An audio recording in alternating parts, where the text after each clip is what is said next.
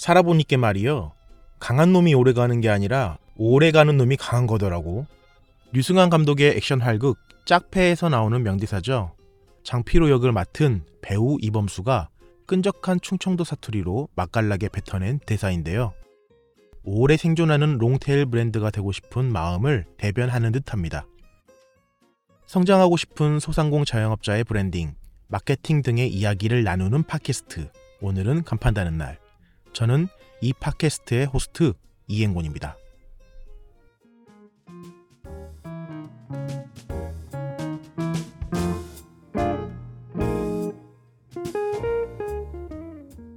안녕하세요, 여러분. 오늘은 간판다는 날 팟캐스트 두 번째 에피소드로 찾아뵙게 되었습니다. 제가 녹음을 하기 전까지 조회수를 좀 살펴봤거든요. 유튜브는 무려 39회 조회수가 기록되어 있더라고요. 제가 모니터링 차원에서 한두 번 들은 것 같으니까 37명의 청취자가 들어주신 거죠. 물론 끝까지 들으신 분은 몇 없겠지만요. 그래도 구독자도 한 분 더 늘어났습니다.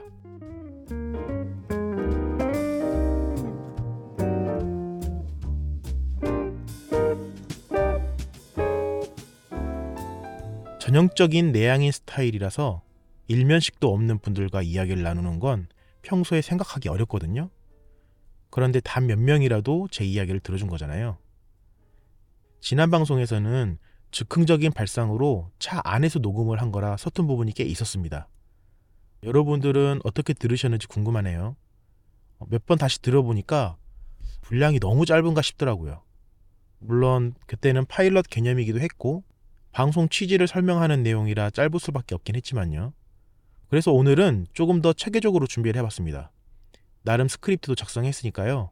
이야기를 들어보신 후에 나누고 싶은 사연이 있으시다면 이메일로 보내주세요. 이메일은 본문에 적어놓도록 하겠습니다. 이메일을 보내주실 때는 제목에 팟캐스트 사연이라고 적어서 보내주시면 됩니다. 그럼 이제부터 본격적으로 오늘 주제에 대해 이야기 나누어 보도록 하겠습니다.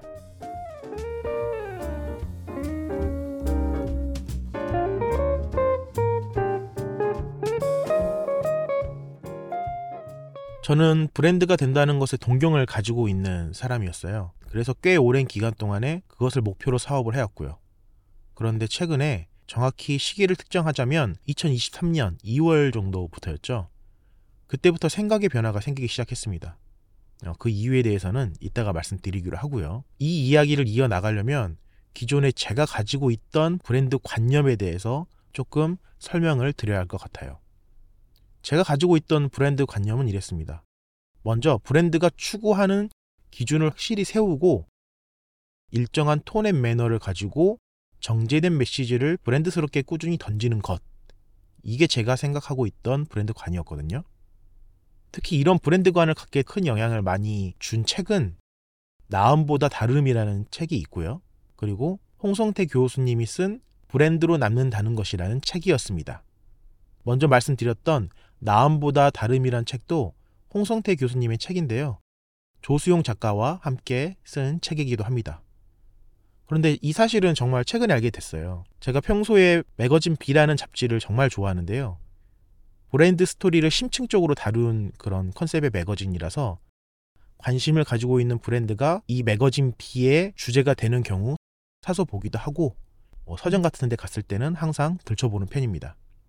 나음보다 다름이라는 책을 홍성태 교수님과 함께 쓴 조수용 님이 알고 보니까 매거진 B의 발행인이라고 하더라고요. 이 이야기를 듣고 아, 역시 라는 생각을 하곤 했습니다.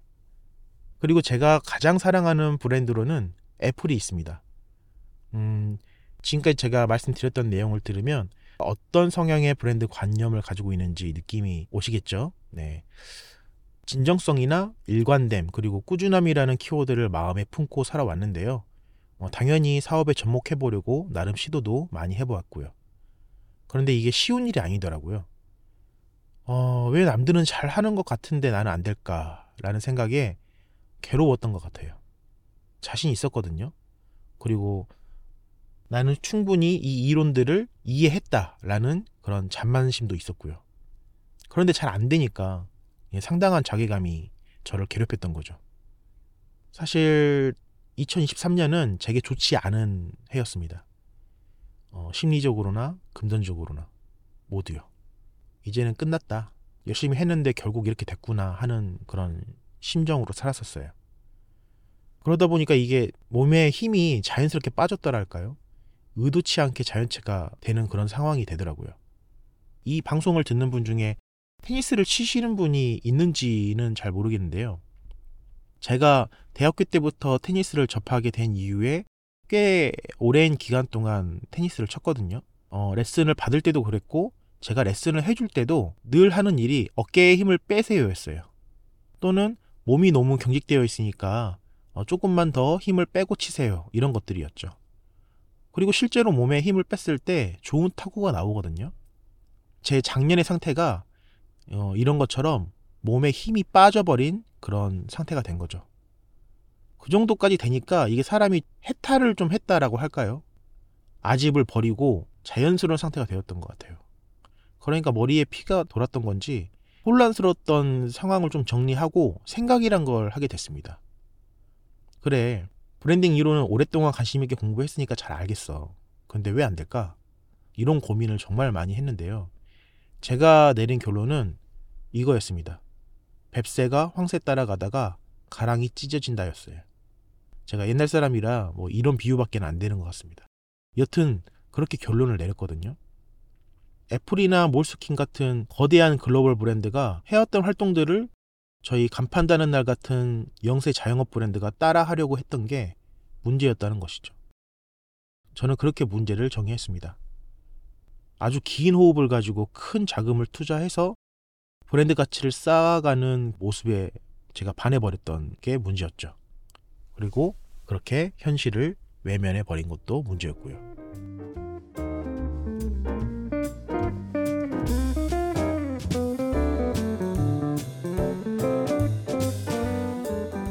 이건 제가 나아지고 싶어서 어떤 문제를 가지고 있는지 정의하게 된 그런 큰 아젠다였고요.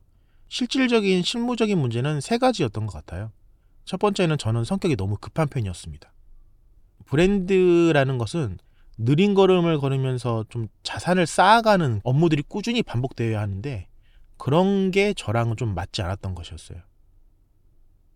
성격이 급한 건 태생적인 성향이기도 했지만 사업을 진행해 나가면서 당장의 매출에 생존이 걸려 있는 그런 환경에 노출이 되다 보니까 더 그랬던 면도 있었습니다.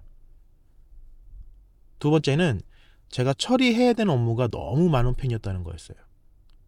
효율이랑 효과를 따지면서 어, 거의 대부분의 일을 제가 처리하다 보니 자연스럽게 효율이랑 효과를 따지면서 일을 하게 되더라고요. 특히 즉각적인 효용이 없는 일들은 좀 자연스럽게 뒤로 밀리게 되었죠. 상품 개발이나 광고 집행 같이 즉각적인 효과를 기대할 수 있고 먼저 처리해야 되는 일들은 제 주 업무가 되었고 브랜드 자산을 쌓기 위한 그런 branded 콘텐츠 제작들은 하면 좋은 일 뭐 이 정도가 되었던 거예요. 세 번째는 제가 꽤 꼼꼼한 편이라는 게 의외로 발목을 잡았던 것 같습니다. 브랜딩의 꼼꼼함은 정말 잘 어울리는 미덕 같은 건데 이게 어떤 상황에 놓여 있느냐에 따라서 누군가에게는 강점이 되고 누군가에게는 약점이 되는 것 같아요. 제가 다른 사람들한테 그 업무를 위임할 정도의 자본력이나 심리적인 여유가 없었어요. 그러다 보니까 뭔가 브랜딩에 관련된 업무를 하나 하려면 눈에 밟히는 게 너무 많은 거였죠. 그러다 보니까 이게 몸이 쉽게 움직이지 못하더라고요. 스타트가 느리고 어, 몸까지 둔하니까 가시적인 결과가 잘 안 나오는 게 당연한 악순환에 빠지게 된 것이죠. 이렇게 메이저스러운 브랜드가 되고 싶다라는 병에 걸려 있다 보니까 제가 착각하는 게 하나 있더라고요. 아마 이 오해를 좀 빨리 깼다면 지금 고생을 조금 덜 했을 것 같은데 음, 그게 뭐냐면요. branding은 기업을 위한 것이고 personal branding은 인플루언서 같은 개인을 위한 것이다 라고 생각했던 게 제 착오였던 것 같아요. 지금 생각하면 자기 성찰이 부족한 뭐 결과였던 것 같은데요. 내가 지금 어떤 위치에 어떤 규모로 어떤 가치를 가진 브랜드를 운영하고 있는지를 몰랐어요. 그냥 야망만 컸던 거죠. 그리고 허세도 있었고요. 결과적으로 우리 같은 소상공 자영업자들은 현재 수준을 인정하는 것부터 시작이더라고요. 그게 브랜드로서의 첫 발을 딛는 것과 같다라고 저는 생각하고요. 만약 체계적으로 브랜딩 시스템을 돌릴 수 있는 수준이 아니라면 브랜드가 되려고 노력하는 것보다는 personal 브랜드가 되려고 노력하는 게 더 현실적인 시도인 것 같습니다. 한마디로 간판다는 날이라는 브랜드를 만들려고 노력하기보다는 간판다는 날 대표인 나를 브랜드로 만들려고 노력해야 한다는 것이죠. 다른 예시를 들자면 카페를 운영하시는 사장님이 그 카페 이름을 내세운 브랜드를 만들려고 노력하는 것보다는 그 카페 이름을 가진 대표인 사장님의 매력을 보여줌으로써 사장님 자체가 브랜드가 되어야 한다는 뭐 그런 뜻입니다.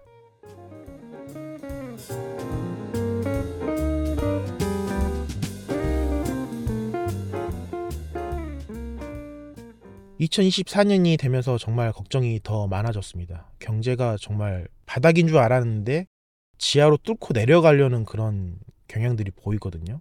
어, 제가 기존에 쌓아왔던 지식이나 고집을 버려야 할 것 같습니다. 비상체제에 맞는 전략을 선택하고 도전해야겠죠. 그래서 인스타그램 채널을 운영하는 방법도 조금 바꾸어 보았고요. 지금 여러분이 듣고 계시는 이 팟캐스트도 새로 기획해서 운영하고 있습니다. 블로그도 예전과 다른 방식으로 쓰고 있고요. 저는 이렇게 변화의 시작을 2024년에 가지고 가고 있습니다. 간판다는 날 대표로서 올해부터 personal branding에 올인하려고 하는 것이죠. 이렇게 생각의 변화를 갖게 되는데 직간접적으로 도움을 주신 분들이 있어요. 어, 그래서 이 방송을 기회 삼아서 한번 여러분들한테도 소개해 드리고 싶더라고요. 대표적으로 총 6분 정도를 소개해 드리고 싶거든요. 지금 말씀드린 순서대로 뭐 중요도를 말씀드리는 건 아니고요. 생각나는 대로 말씀을 드리는 건데요.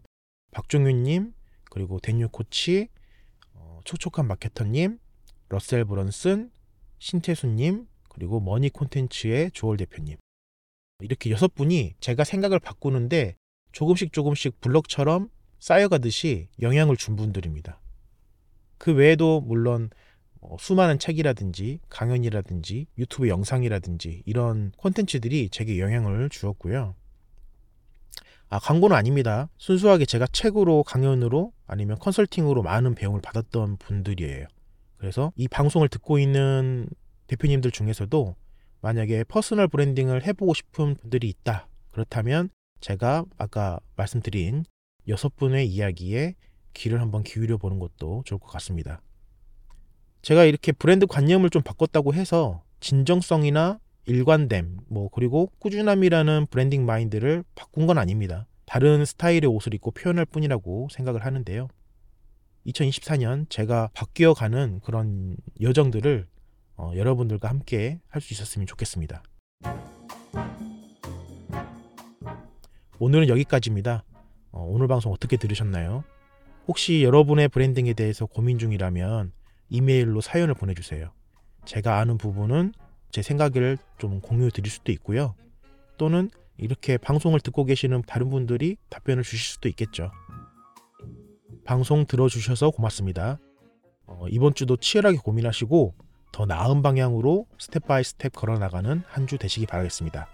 이상 롱테일 브랜드가 되고 싶은 자영업자를 위한 팟캐스트 오늘은 간판다는 날이었습니다.